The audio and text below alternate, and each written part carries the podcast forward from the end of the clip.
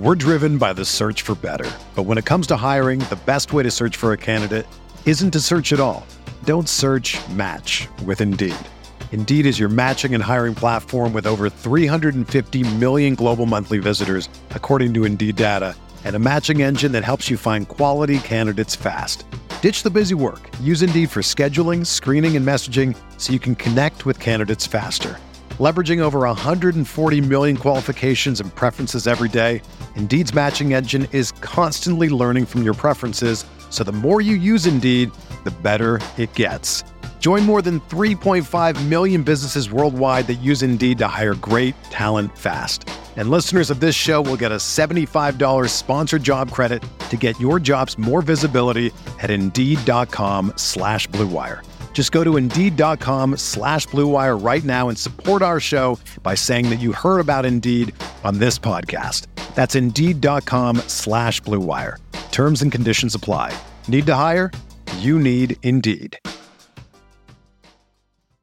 Pro teams have millions to spend, and they don't always spend them wisely. But when it comes to a great shave, you don't have to shell out tons of cash. Harry's saw customers getting ripped off by the shaving industry with overpriced, underperforming products and decided to do something better.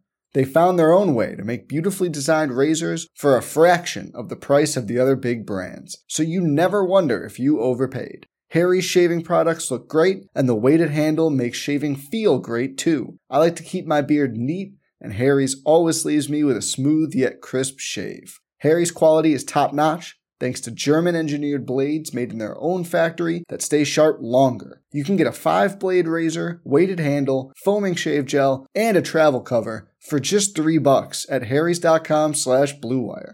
And Harry's has the highest customer satisfaction in the shaving industry, plus a convenient subscription option that you can cancel at any time. Getting the best doesn't mean spending the most when you shave with Harry's. Get started with a $13 trial set for just $3 at harrys.com/bluewire. That's harrys.com/bluewire for a $3 trial set. We are breaking down all aspects of Yankee baseball. This is the Bronx Pinstripe Show with your hosts, Andrew Rotondi and Scott Reinen. Let's go.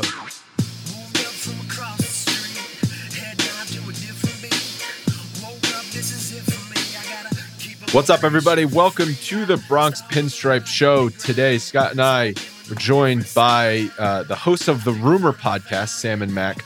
You'll hear them in just a couple minutes. We did like 45-minute conversation, Scott, and two really great guys, really nice diehard Orioles fans who are investigating the rumor that may or may not be true about Cal Ripken Jr. and Kevin Costner. If you're a baseball fan, you're listening to this podcast. If you're listening to this podcast, you're a baseball fan. But I think even if you're not a baseball fan, it's a story worth listening to. I mean, it's a great conspiracy theory. There's a lot of legs to it. I think a lot of people want it to be true as well, which not saying it is or it isn't. We don't know yet. But yeah, also, it was a fun conversation with these guys, just kind of going down memory lane with just some baseball things. You know, I think that obviously as Yankee fans, we see a lot of the Baltimore Orioles, and usually they're not good. They're not good at all. In fact, they should be 19-0 against the Orioles every single year until we see something that shows differently. But yeah, just a lot of fun, kind of going down there. I was in Baltimore a lot. Talk about that as a kid. But also, we are going to be dropping the first episode of The Rumor on our feed. So we'll release this a couple hours after we publish our interview with the guy. So definitely looking forward to that. Check it out. Check out the episode 1. Episode 2 is also out back on the Rumor feed, and weekly episodes will be popped out on that one. But wanted to get you guys easy access to it. Yes, and we appreciate the support. Scott and I are going to get our GM plans together and do that next week. If any news other than the fact that Aaron Judge, I guess, was not in the Gold Glove, which finalist, you don't care about, which I think is an absolute travesty. What a bunch of bullshit! I can't care about a Gold Glove award, which doesn't even really matter. Once Rafael Palmeiro won the Gold Glove for playing like 7 games at first base, I'm sorry, can't care about that award. Well, except for that Aaron Judge is the best right fielder in the game, but yeah, he's not on the conversation. But yeah, sure. Okay. Maybe it just talks about the fundamental problem with what they're doing and what they're looking at. Maybe nobody's watching baseball. I don't think anyone's watching, just giving awards out for any reasons. this World Series. It's been fun to watch. It's been fun to watch. I'm looking forward to the Braves needing to. I'm not going to jinx the shit. I need the Braves to win the game. The Braves would need to win the game. They were up tonight. 4-0 Tuesday. They need to win in the first inning in Game 5 and didn't close it out. That's fine. It's the first inning. There's a lot of baseball. I mean, obviously they can win it out in Houston. Houston blew a 3-2 lead the last time they were in the World Series in Houston. So it could certainly happen. We're all rooting for it. Anyway, guys, enjoy this episode with Sam and Mac from The Rumor. Scott and I will be back at it with our GM stuff next week. We're driven by the search for better. But when it comes to hiring, the best way to search for a candidate isn't to search at all. Don't search, match with Indeed. Indeed is your matching and hiring platform with over 350 million global monthly visitors, according to Indeed data, and a matching engine that helps you find quality candidates fast. Ditch the busy work. Use Indeed for scheduling, screening, and messaging so you can connect with candidates faster. Leveraging over 140 million qualifications and preferences every day, Indeed's matching engine is constantly learning from your preferences, so the more you use Indeed, the better it gets. Join more than 3.5 million businesses worldwide that use Indeed to hire great talent fast. And listeners of this show will get a $75 sponsored job credit to get your jobs more visibility at Indeed.com/Blue Wire. Just go to Indeed.com/Blue Wire right now and support our show by saying that you heard about Indeed on this podcast. That's Indeed.com/Blue Wire. Terms and conditions apply. Need to hire? You need Indeed. Pro teams have millions to spend, and they don't always spend them wisely. But when it comes to a great shave, you don't have to shell out tons of cash. Harry's saw customers getting ripped off by the shaving industry with overpriced, underperforming products and decided to do something better. They found their own way to make beautifully designed razors for a fraction of the price of the other big brands, so you never wonder if you overpaid. Harry's shaving products look great, and the weighted handle makes shaving feel great too. I like to keep my beard neat, and Harry's always leaves me with a smooth yet crisp shave. Harry's quality is top-notch, thanks to German-engineered blades made in their own factory that stay sharp longer. You can get a 5-blade razor, weighted handle, foaming shave gel, and a travel cover for just $3 at harrys.com/bluewire. And Harry's has the highest customer satisfaction in the shaving industry, plus a convenient subscription option that you can cancel at any time. Getting the best doesn't mean spending the most when you shave with Harry's. Get started with a $13 trial set for just $3 at harrys.com/bluewire. That's harrys.com/bluewire for a $3 trial set. Scott and I are joined by Sam Dingman and Mac Montandon. They are the hosts of Blue Wire's new podcast called The Rumor. And Scott and I have talked about this on recent episodes, but the story is just, it's so awesome. It's investigating to see if the Orioles conspired to cut power at Camden Yards in order to preserve Ripken's consecutive game streak because he was not at the ballpark, or maybe he was injured, or who knows. You guys are going to find out, because he caught his wife in bed with actor Kevin Costner. I mean, if that doesn't get you to listen to the podcast, I don't know what will. So, but what I would like to start is I would like to dissect the Jeffrey Mayer. I'm just kidding. Mac. Ambush. We said we wouldn't say that. Yeah. We did. 2 minutes in and we're already dropping Mayer bombs. Mac, this has nothing to do with Tony Tarasco. Mac, to do with it. Why don't you just briefly give some background on yourself, and then we'll go to Sam and we can just introduce the listeners to both of you. Sure. So I guess the most pertinent bit of info is that I grew up in Baltimore and have been a diehard Oriole fan since 1979 when I just assume everyone experienced this with the same emotional heft I did, but that year, total overachieving ball club somehow makes it to the World Series, somehow goes 3-1 up on the Pittsburgh Pirates, the We Are Family, Willie Stargell Pirates, only to lose the series in 7 games and break my heart into a million pieces, as well as the rest of the city. And I've essentially been trying to recover since then, and this project with Sam has been extremely helpful in cutting down on my therapy bill. Yeah. We all have therapy in different ways. Yeah, right? Usually stems from a heartbreaking baseball loss as a child. I think everyone, no matter how much success your team has had, as a child, as an adult. But when it's, you know, when it's a child, fine. we use these podcasts as therapy. I mean, hey, when the Yankees lost in 2001, I thought there was a glitch in the Matrix. I was like, well, what's happening here, Dad? Can you explain this to me? I don't understand this because it had never happened really in my. Okay, I take your point, Andrew, but now multiply that pain times about 1 billion. As a Yankees fan. He's like, and there's the Yankee. As a Yankees fan, I cannot talk. And you know, the Yankees, I don't know if you caught this guy in episode 2 came up where someone that they were trying to get a hold of had like a Yankee sticker or a Yankee sign or something on his house. And I could hear the pain in their voices when they discovered that. So Sam, why don't you give a little intro to yourself? Well, as a perpetual underachiever, I have long been in love with the Orioles as occasional overachievers as well. And I also love that we're talking about baseball in the way that I love baseball, which is the thing that both puts us into therapy and also then serves as therapy. It somehow does both things. But I too grew up as an Orioles fan. I'm not from Baltimore. I'm from Alexandria, which is just about 40 minutes from Baltimore. But when I was growing up, there were no Washington Nationals. And so if you wanted to be a baseball fan in Northern Virginia, you were an Orioles fan. And my dad was an Orioles fan, which equated to me being an Orioles fan. And I was one of those kids who like used to bring my scorebook to the ballpark, and I used to bring this little pen and sit in the chair and pretend I was simulcasting a radio broadcast into the pen while I watched the Orioles most of the time get destroyed. And I've just always been really in love with the narrative element of baseball, like the real-time storytelling of it. I have always found so fascinating. And more so than going to the games, I would say my favorite memories of baseball have to do with sitting with my dad in the living room, just listening to Chuck Thompson and John Miller call the game on the radio and just kind of marveling at the skill that took to talk about this thing that is could ostensibly never end. And having to keep it interesting and scenic and exciting and lively for anywhere from 2 to 6 hours. Every night for 6 months. Yeah.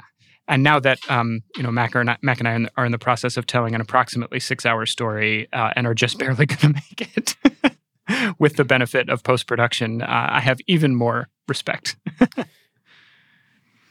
I think December 1st, we'll find out if it does keep going forever. You know, who knows? The collective bargaining agreement at that point will be up, and there will be much debate. Yeah. But hopefully, it moves forward after that. We can get into some of today's baseball and how it's changed from the past as well. I wanted to offer a bit of an opportunity for us to be on the same level with the Orioles. So I am a diehard Yankees fan. I grew up in North Jersey, going to Yankee games for as long as I can remember. But my stepmother actually lived in Baltimore for a while. So we would go to Memorial Stadium many times. Yep. And so I was probably at over a dozen games when I was a kid going there. So I did go there quite often. And, you know, if the Yankees were in town, that was great. If they weren't, we went to a baseball game. But I specifically remember trying to catch a Larry Sheets home run ball and getting in trouble after trying to get this ball because I jumped on the kid in front of me to get the ball. And I think for the rest of the game, I was just getting, you know, shot like death stares from my father because I was trying to get this ball and had to live through the rest of the game with this kid playing with his friend of like how they kept the ball the entire time. So it was... probably adds to my disdain of the Orioles, you know, AL East, right. You know, doesn't help matters either. And funny stories, my father actually does have a certificate. You know, I don't know if they still do this, but they used to give honorary certificates for being an honorary Baltimore Oriole if you catch a foul ball. So he has that framed, and he still has the ball. He caught a Fred Lynn foul ball. Totally. Give that fan a contract. I don't know if they still say it, but I caught one foul ball behind home plate. And the PA guy said, give that fan a contract. Someone came down. I must have been super young because all I remember is like so nervously scribbling my info. I'm sure they couldn't read it. And I never got the contract. And I'm still waiting to be contractually. Still waiting for it. Yeah. That's the Orioles. Chris Davis. Yeah, Chris Davis exactly. Had the money. If not for that signing, it would be me instead of Chris. The rumor is essentially Mac's vengeance project for the fact that he never received his contract. that they will regret the day. Again. That'd be hilarious. Well, there is in a future episode that you'll likely hear about. Some other attempts to get into the system somehow. So to connect it to Yankees fans, because I think certainly we have listeners of different ages, but I think a lot of a good portion of our listeners anyway are around my age when. Grew up within the 90s, and that's when we started baseball. And for me, Cal Ripken wasn't the same Cal Ripken, obviously, as he was to both of you guys. And part of it is because he wasn't as dominant as he was in the 80s. But also, it's like Scott and I were joking. You can tell how old the baseball fan is by if you ask them what position did Cal Ripken play, whether they say third base or shortstop. And he's a third baseman to me, and he's a shortstop to Scott. So that's just another thing, just the time. But talk about in the 80s and the early 90s, how important Ripken was to the city of Baltimore and the Orioles. And I think that's a reason why this story works. For sure. I mean, Mac, I feel like... you might be better qualified to start this off. I have a thought, but you go first. Yeah, I guess now that you mentioned that, Andrew, it's sort of similar for Sam and me. When I was a fan of the team with the years that Ripken first came up, and then, I think Sam was more of a diehard fan through the 90s, so we'll kind of bridge all that time you're talking about. And, I mean... It's in the show to some extent. We have, we spoke with journalists and other folks to sort of comment on exactly what you're asking. And I don't think it's giving too much away to say, is it even in? I'm mixing up episodes, so I don't want to give anything away. But they refer to him in with the highest of praise, and we say in the first episode, the streak is credited by a lot of people as saving baseball, right? Because he broke Gehrig's record in 95, and 94 was the players' strike and the postponed World Series. So coming out of that, the league really needed this story very badly, and it delivered in ways they couldn't have possibly imagined. But even when he came up, he was Rookie of the Year his first year, MVP his second year. They win the World Series in 83. He catches the last out. I mean, he's the son of, this legendary Oriole coach. At some point, his brother's playing second and he's playing short, and his dad's the third base coach. I mean, it's really, royalty for a professional sports team, the likes of which I can't really think of an equivalent for any other team. It was just, he saved baseball, he saved the city. It's not hyperbole to say any of this stuff. Yeah, and I think something that has been really fun for me to have sort of confirmed by the reporting that we have done, which is something that I always had maybe a gut instinct about or a sense of, but that it was really exciting to hear people, multiple sources really say in literal words, is that, whereas New York, for example, or LA are both big media market cities that are associated with, you go there to be a star, whether it's to be a star in the movies or to be a star of the culinary industry or to be a star of a baseball team. And Baltimore has this really, really deep sort of post-industrial blue-collar identity to it. And the fact that Cal was famous and renowned for just showing up every day and doing what he was supposed to do, and that there was any kind of acclaim for that, I think touched a very deep nerve in Baltimore, because that's an identity that a lot of folks in that city had, going all the way back to, I think, the 40s and the 50s and on through into the 80s, maybe even when by the time it was the 80s and the 90s, a lot of the industries that had been in the city had and helped create that ethic and sensibility had moved on. And so Cal was a reminder of the fact that was such a part of the fabric of what it means to be a Baltimorean. And so I think having somebody who was an embodiment of that, doing amazing things on the field every night, at the time at shortstop, literally physically cutting a presence at shortstop that was unlike what most people were used to, which was this smaller, more wiry, light-hitting sort of figure. Here's this big, hulking guy who, as we say in the show, clobbers home runs and tenders, cradles ground balls tenderly. I think it was a real revelation. And for Baltimore specifically, it was a real reminder of what's at the heart of being somebody from that particular place. And one last thing, Sam, just to add to that, Sam, I'm sorry, but I think it's important also to mention. So the Orioles win in 1983. In the winter of 1984, the Colts leave town. Mm. And, you know, I mean, if you've seen Diner for even 2 minutes, you understand the relationship between the city and the Colts. And, you know, we had a source tell us that the day after they left, everyone drove with their lights on in the city like it was a funeral.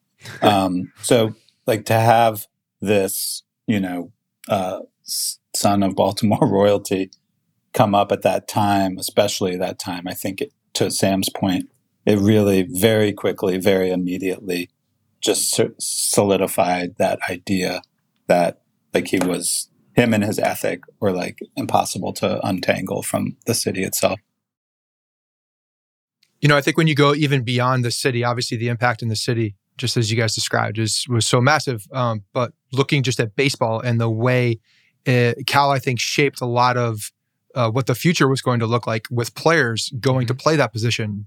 Our own Derek Jeter, you know, 6'4", Alex Rodriguez, you know, 6'3", 6'4". You see these guys as that normally would probably be at first base or third base or in a corner outfield spot are now, you know, showing their athleticism and able to play short. You know, there weren't very many big shortstops. So Cal really opened, I think, the doors for a lot of just baseball players going and actually thinking that they can play in that position too. So the Yankees certainly, you know, appreciate that, because I think Cal was a direct influence on Derek Jeter and him going up. And you just see the way Derek Jeter carries himself. It's, you know, it's Cal-esque in a way, the way that he speaks, the way that he carries himself, and the way that you know, he handles himself with the press, even and the fans. You see a lot of similarities, and I have a feeling it was it had some influence from Ripken. It wasn't just that he played every day; it's that he played every day and he was good. And it's like that is important. That I think people, you know, Garrick, same thing. He played every day and he was good. If you're not good, you probably don't get the right to play every day, and probably play through some injuries that maybe would be better off if you just took a day or two off. But the fact that he was good gave something everyone in that city and around the league to grasp onto and really respect. And Mac, you mentioned something about that ethic that Ripken personified. If this rumor's true, that's a little dent in that ethic. And I think that's also why this story is so fascinating. Yes. And for to you guys, like you've talked about this, and it's something I related to. I think you did it in the first episode. It's like, you know, you don't have the same relationship to baseball today as adults as you did when you were kids, but you still love the game. And if something was told, you know, you found something out about Ripken from that era, it would bother you because you had such an important connection to him and what that streak meant. And so I mean, I just think it's like, I don't have a question. It's just I think it's why the investigation into this works. It's not just like, oh, was there a scandal? It's like, okay, everyone has a scandal at some point, right? So it's so much more than that, really. Yeah, for sure. I mean, I think there are huge stakes for baseball and baseball fans, but then for Sam and me, it's like there are these very personal stakes. And I think one thing I love about the story and our work on it is, you know, that can change. Like it's kind of nuanced. Like I think it's very rare in sports where you have winners and losers and good guys and bad guys to have a kind of weirdly personal nuanced story that can change almost minute to minute depending on new info that we're learning. And it's interesting because if this is true, Ripken's wife was cheating on him with seemingly a friend in Kevin Costner. Ripken's the victim in that portion of the story. But if he then conspired with the Orioles to get the game, the power cut and the game delayed, he also becomes evil in the whole story. So it's sort of like he's a victim on one hand, but also it's like he's a skee-ball on the other hand because he's doing things to preserve his streak. And so that's also a cool angle to it. No, well, Andrew, you're really putting your finger on the absolute heart of what we're trying to do with this thing. Because as you've just described it, the implication of the story is that Cal Ripken may, like other human beings, contain multitudes. Yeah. And that idea, as obvious and on the nose as it sounds, you know, maybe in this conversation, when you're a kid and you're growing up idolizing somebody, it's not just that you can't conceive of your hero, whether it's a baseball player or a movie star, it's not just that you can't conceive of them as being nuanced and containing flaws. It's that it would be destructive to your self-conception. Like, you need somebody who is beyond reproach because your body is changing and your mind is evolving and those things are happening on different tracks and, you know, your life's in chaos and you're trying to mature and everything. And there's such an incredible value in having a figure in your life like Cal Ripken who you can consider to be just the embodiment of doing things the right way. And a role model. Exactly, a role model. And I think the thing that has been really exciting about this project is the chance to interrogate, you know, we're using ourselves to tell the story, but hopefully it's a universally relatable thing. What does it mean to move from needing somebody to loving them for who they really seem to be? And that's one of those things, you know, it may sound deceptively simple out loud, but that's something that we're all trying to do, whether it's with our parents or our partners or our children or our other members of our family or anything in our life. And it's a very bumpy process. And I think, you know, not that the show is only for, you know, cis hetero men or that cis hetero men are the only people who care about baseball. But I do think, just, you know, speaking for myself as a cis hetero man, like baseball was how I was able to talk about feelings. Yeah, for exactly. A big part of my life. Everyone has something in their life that they loved so much, whether it's baseball or whether it's drawing or whether it's, you know, what are you singing, like whatever you want to. And if that gets taken from you in any form or fashion, everyone can relate to that. Andrew, that's a little eerie that you gave those three examples because I was a decent little league baseball player. And then at a certain point, I told my mom I wanted to stop playing. And she was like, oh, why? Do you want to do something else instead? And I was like, yeah, I want to draw and play the guitar. And to this day, there aren't two things I'm worse at than drawing and playing the guitar. And I really wish I... What about playing baseball? I really wish I stuck with it. Yeah. I really wish. I was a decent, little league shortstop, yeah. Well, I think I use those examples. Given where things stand with the Orioles, like any of us could probably make the roster right now. So. Yeah, I think I use those examples because it was brought up that you were in a band at some point in the 90s, and then drawing, I think, because I also liked to draw as a kid. I don't know why I picked those three examples.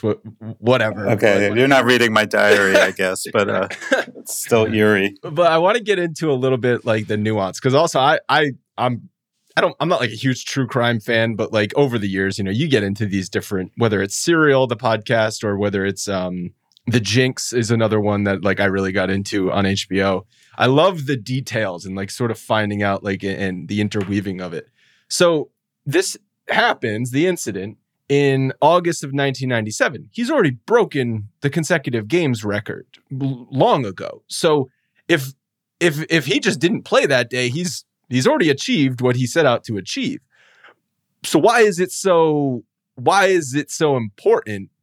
It's because if he did it in 97, maybe he did it in 93, and maybe something happened in 91, and maybe in 1988 something happened that they covered up to sort of build him up to this. And the Ripken family, that Ripken family, and I think it's that peeling back, going through what they need to go through to make sure that they're still the Ripken family, even though Billy. We'll talk about Billy in another therapy session. The peeling back of the onion is what makes it really fascinating, and it's like. I don't know, because Scott joked, I forget when you said to Scott, but like, oh, you wished it happened before, like this supposedly happened before the streak was actually broken. And that's the blue wire employee in me is like, you know, if it was a little bit, if it was before the Gehrig thing, the implications of that would be, we can run with really it, piss off everybody who's listening to this right now. Who knows what he did in 1993? Yeah. Right. We can keep digging. Yeah, season 2. Well, and there you've really put your finger on, I think, what is so psychologically interesting about this story. And I think, as you were just saying, Andrew, one of the best true crime shows, there's an intriguing factual question at the center, but the alleged perpetrator of whatever the crime is, whether it's punching Kevin Costner in the face or like murdering your spouse. Thankfully, different levels. The story gets really interesting when you start to mine the psychology of the person at the center who you have this simultaneous closeness and distance with. And the fascinating question with Cal has always been how much of the streak was about his ego and how much of it was about the fact that in this blue-collar sense that we were just talking about in terms of Baltimore, he was just trying to be internally consistent with what he felt was the right way to play the game. Because if you look at it from the standpoint of he wasn't trying to set a record, he was just doing what was expected of him, and there's something honorable in that, why would you stop after you break Gehrig's record? Because you weren't doing it to break Gehrig's record, you were just doing it because it's what you're paid to do. On the flip side, there's exactly what you just said. The fact that the record was broken, he could have taken a day off any day after that and still been a certifiable Hall of Famer. And then there's also the fact that, as a lot of journalists started to point out into particularly the later 90s, you know, he offensively was not the same threat that he once was by, you know, 95, 96, 97. And even defensively, there were a lot of people who felt, you know, there's a reason they moved him to third base. Excuse me. So I feel like that murkier question at the center of it allows us to have a little bit of investigative fun, but also ask some legitimate questions about the fact that, you know, here's this guy whose reputation is about just being the personification of the working class, and then we go to look at the house that he once lived in, and it has 13 bathrooms and 2 4-car garages and an Olympic-sized koi pond. And that deepens that question about what this was really about for him. I think also for that, too, you know, you have to become... It almost transforms you along the way, right? I mean, you become the embodiment of the streak. People are looking at you, looking at this streak, and if you break the streak, if Cal doesn't play today, well, then what? Then what? Because it, you know, the implications for the fans who have never seen this guy take a day off, I think, just go, you know, deep. It's not fathomable at that point. And then also, you know, as this thing is, you know, if he didn't play on a given day, well, why didn't he play on that given day? And then there's a lot more, you know, that goes into that as well. Yeah. So, you know, I think the risks of him ending at, for whatever reason, one, he, you know, assumingly he had it probably played out in his mind of how it's going to end, what that's going to look like, how the fans are going to react to that, how the organization is going to react to that. And that goes along with being an aging player. A lot of times you can't end on your terms. And that's just one of the unfortunate pieces of being an aging professional athlete. I think that's a really good point, and definitely that's embedded in our story is stuff about Cal managing the streak, right? Whether that means like how to play through injuries or like, yeah, what's the right way to land that giant plane? And I think, you know, going back to the Jeter-Ripken connection, I feel like in a way they both kind of like pulled a Seinfeld and like went out at the right time. And if I remember right, didn't Jeter, like, I feel like he had like a full season farewell tour, right? Oh, yeah. Like he kind of managed the end almost like too well in that it was like, yeah, this is, I mean, I feel like, well, some would say too well, some would say perfect. Yeah, no, potato, potato. but the point, from an Oriole perspective, it might have been a little too polished. Well, the Yankees, a bad precedent in baseball was set I think with the Jeter farewell tour, the season prior, it was the Mariano farewell tour. And I think David Ortiz even got a little bit of it around the league. Yes. I don't know if I can't think of anyone off the top of my head who also got it. Did Griffey get it or Maurer? I think Maurer got a farewell tour. Yeah, I'm pretty sure Joe Maurer got one. We're giving Joe Maurer farewell. Like, great player, but like he's not a farewell. I don't think anyone should be getting a farewell tour. But that's the point, isn't it? That's the point. It just the gray area starts getting much. Yeah, quickly, you mentioned something about like, oh, what is Ripken's true motivation for setting the streak? Is it his ego or is it something like it could be both? Like, you don't get to the point that Ripken got without an ego. Every professional athlete has an ego. It's just how big is the ego from a farther away standpoint than the both of you guys. I didn't think his ego was that big, but like certainly that's plays a factor in why he's even trying to do this. And that's okay, I think. For sure. And I think, you know, one of the things we, particularly in America, one of the things we do to our detriment is ignore the extraordinary amount of ambition that it takes to become elite at anything. And the amount of cutthroat, this isn't a direct implication of Cal, but like the amount of cutthroat kind of killer instinct you have to have in order to make it to the top of something as competitive as pro sports. It's probably something that none of the four of us or anybody listening to either of our podcasts will ever even get the faintest taste of. I mean, it's an astonishing amount of work ethic and desire to achieve at all costs. And I think, you know, that's something else that is good to remind ourselves about. But just since we were talking about it, one of the other things that has been an interesting dynamic to play with in the reporting of this story, and this is something that'll come out in subsequent episodes, is talking to the electrical personnel who were involved in this. A lot of those folks are the actual kind of day-to-day unsung, grinded out type of workers that, you know, Cal got all this credit for being. And I think, you know, to give maybe a harder time where a harder time is due, Kevin Costner has become an international celebrity for embodying the idea of, but the difference there being, Cal seems to have maybe enjoyed the fame of it to some extent. Kevin Costner, I think we can safely say, definitely enjoys the fame of it. And all of these guys that we have spoken to, the idea that somebody wants to talk to them for a podcast is sort of hilarious to them. Like, what? Yeah, exactly. And they're going to play along with it, whereas Costner and Ripken, not as much. And I think, I don't know, for whatever reason, Costner is the perfect actor that this may or may not have been to be involved in the story. Oh, yeah. Like, if it was Tom Hanks, is it as big of a, is it as funny or as ironic? It's just because like Costner's baseball connection, like we were talking about, like Costner's been in 3 freaking baseball movies. Like who else does 3 baseball movies in their career? It definitely changes the texture of the show if it's Tom Hanks. I think so. Who I think has been married to the same woman for 160 years, while Costner, you know, whether or not, and whatever amount of this is true or not true, you know, like it's not hard to like Google his sort of like roguish past. So it would definitely be a different story. And it's actually is a different podcast I recommend called Dead Eyes. Oh, okay.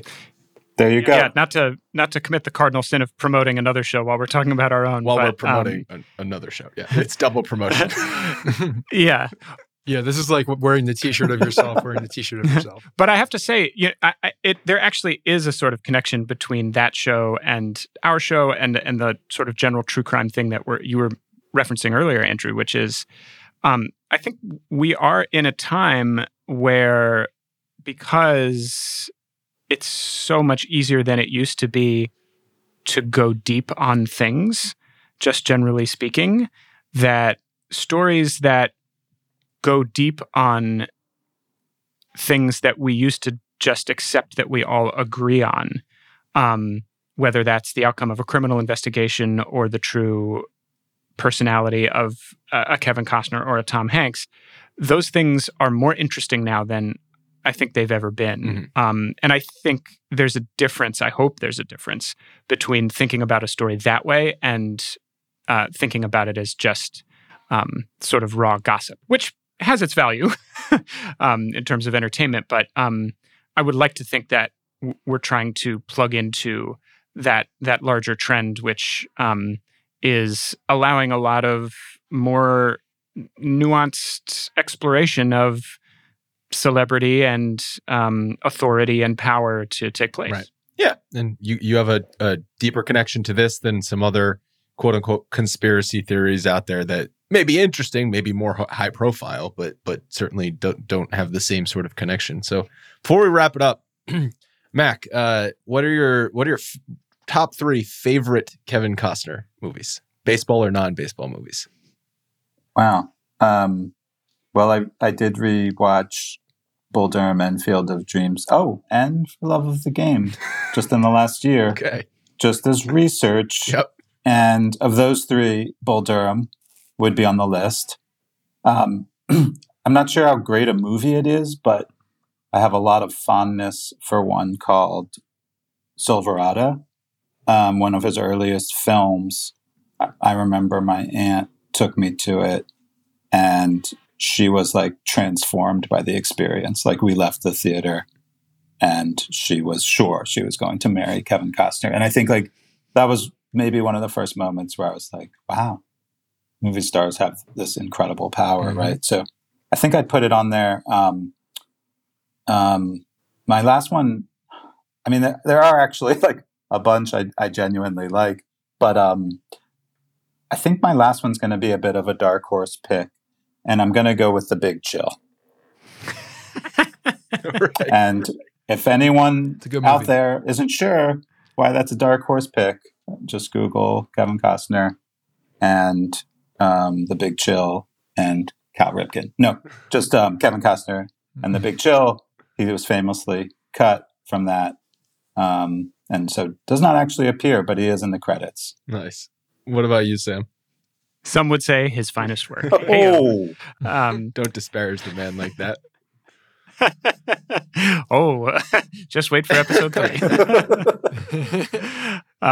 Well, in all seriousness, there is some discussion at some length in episode 3 about what is actually my favorite Kevin Costner movie, which is JFK, okay. the Oliver Stone movie where he plays Louisiana District Attorney Jim Garrison.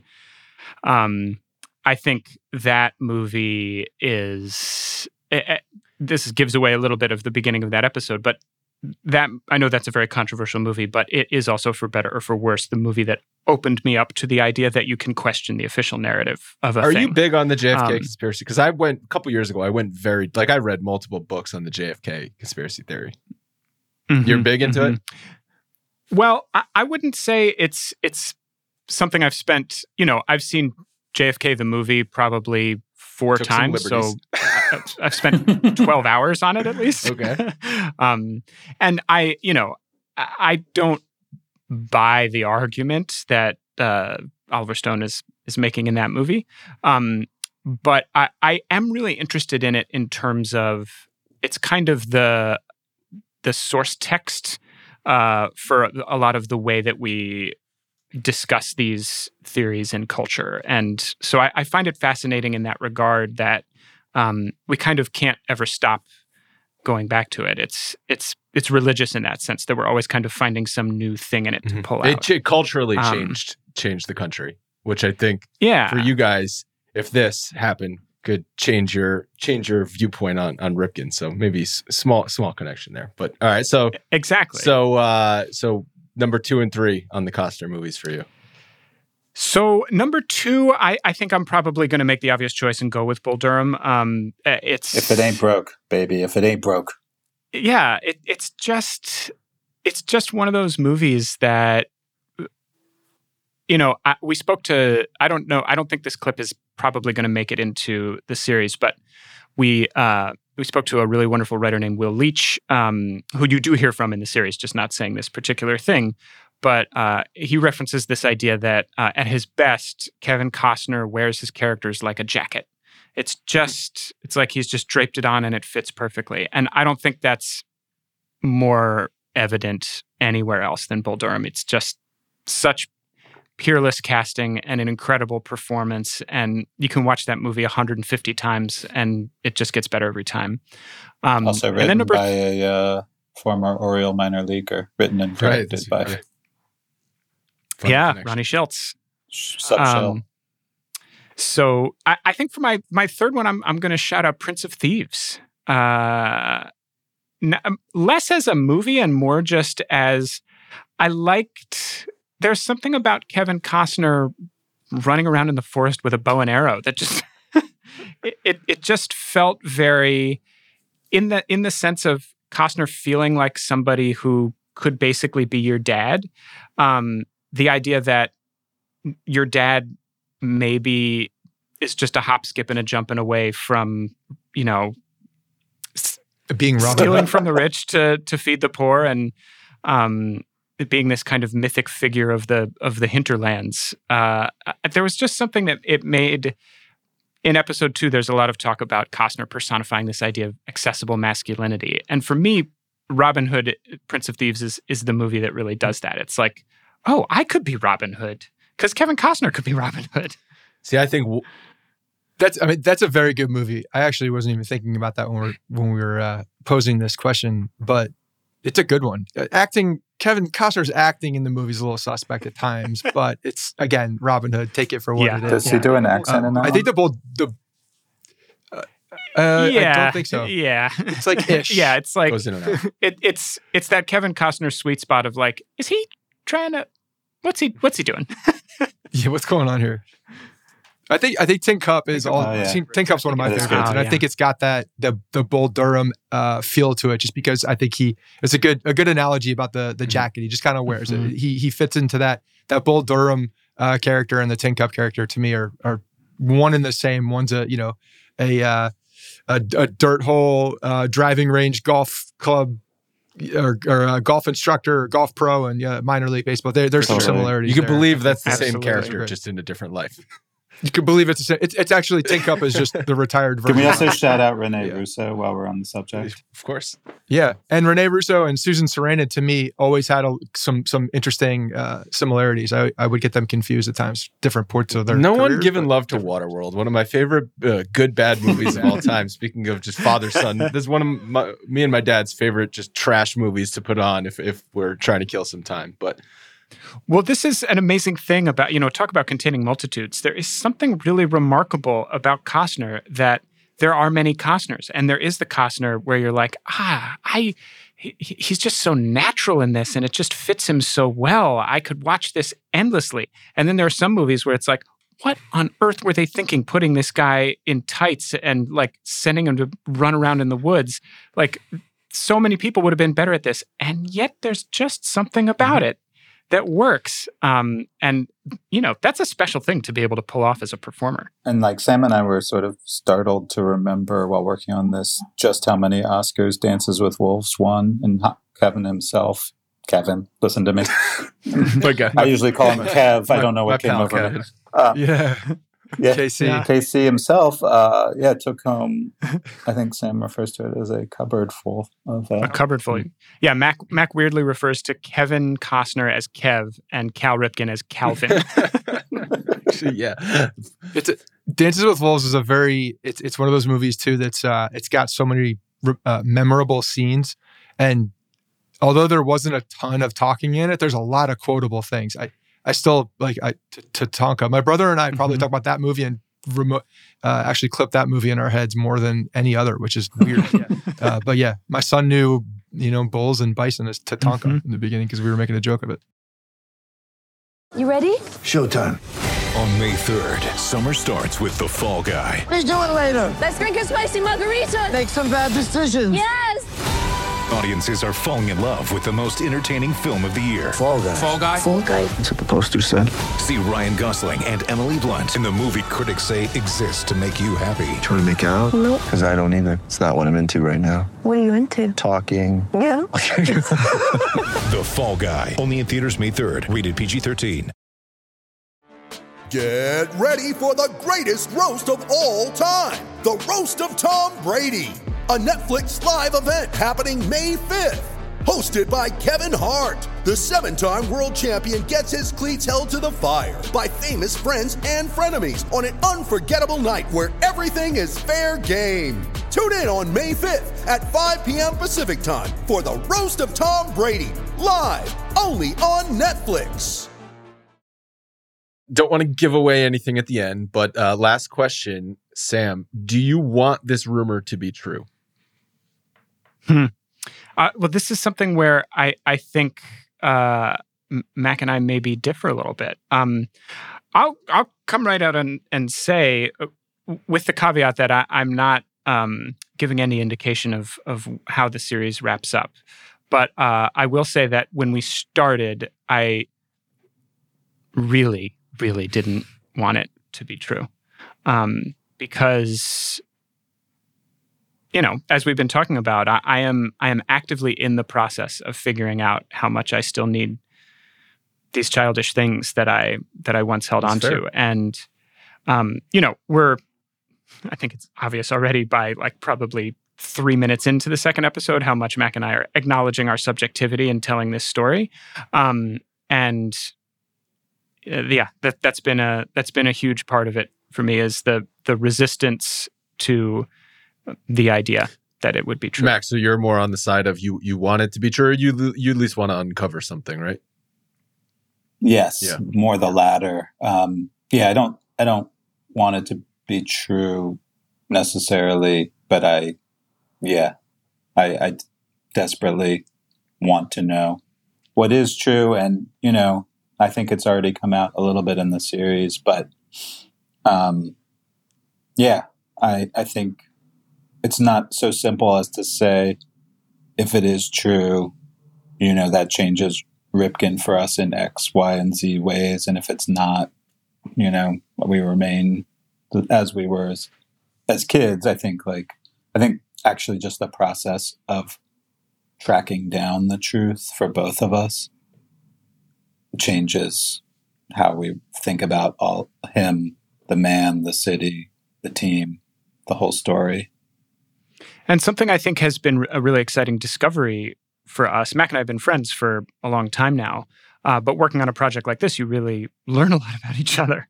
And, you know, I think, and Mac, let me know if you disagree, but I think it's fair to say that Mac has found a lot of life and vigor in the really propulsive investigative parts of this process. And I have found a lot of richness in the more nostalgic, backward-looking pieces of this. That's cool. Which I think you guys are getting something different out of it. That's cool. Yeah, and I think it serves the story to have both of those things balancing each other out. But it also makes it so that it's a type of story that hopefully weaves both of those elements together. I think that's very fair and accurate to say. In fact, just yesterday, I called Sam somewhat breathlessly after getting off the phone with a source who had some great info. So, I won't give anything away, but it seems like every day there's a moment like that where I'm like, holy crap, yeah. Sam, what do we make of this? And that's the beauty of a podcast too, right? As it continues to grow and reaches more people, you never know who hears it and who knows something that can uncover. So I'm interested, very interested to continue on, you know, the weekly journey with you guys and see how this thing unfolds. But the intrigue is there. One of our guys, Nick Kirby, is a co-host of one of our George's Boxer show that we had. And I think we're, for whatever reason, talking about conspiracy theories. He had it on Twitter. And I think the one that he wanted to be true so badly was this particular one. That this was a couple of years ago that he tweeted it. And it stuck in my mind since then. So stay tuned. Definitely looking forward to the series. Yeah, thanks guys so much for your time and for everyone listening. So Wednesday, as this is coming out, we're also going to put the first episode of The Rumor on the Bronx Pinstripes feed, so you can listen to it right there. But again, search The Rumor in Apple or Spotify or anywhere that you're listening to your shows and give it a listen. I highly recommend it so far, the two episodes, and it's just fantastic. So Mac, Sam, thank you guys so much. Thank you guys so much. We really appreciate the opportunity to talk about it with you and to be introduced to your listeners. Thank you. Thanks, guys. This was a lot of fun, and hope to see you in the 2027 ALCS. Why not? Sure. Throwing it out there. Aaron Hicks will still be patrolling center. Yeah, well, or on the roster, in theory, supposed to be. All right, as long as Pat Valaika is our manager, I have a good feeling we can see you there. Thanks, guys. All right. Hey, guys, thanks for listening to the Bronx Pinstripe Show. Make sure you find us on iTunes and subscribe so you can get all new episodes directly onto your phone. If you do like the show, we'd love for you to take a minute and give us a 5-star rating and review in iTunes. It really helps us out and allows us to create more shows. We're on Twitter @BronxPinstripes and the same on Facebook. You can always find us there talking Yankee baseball. Thanks again, guys, for your support. Really appreciate it, and go Yankees.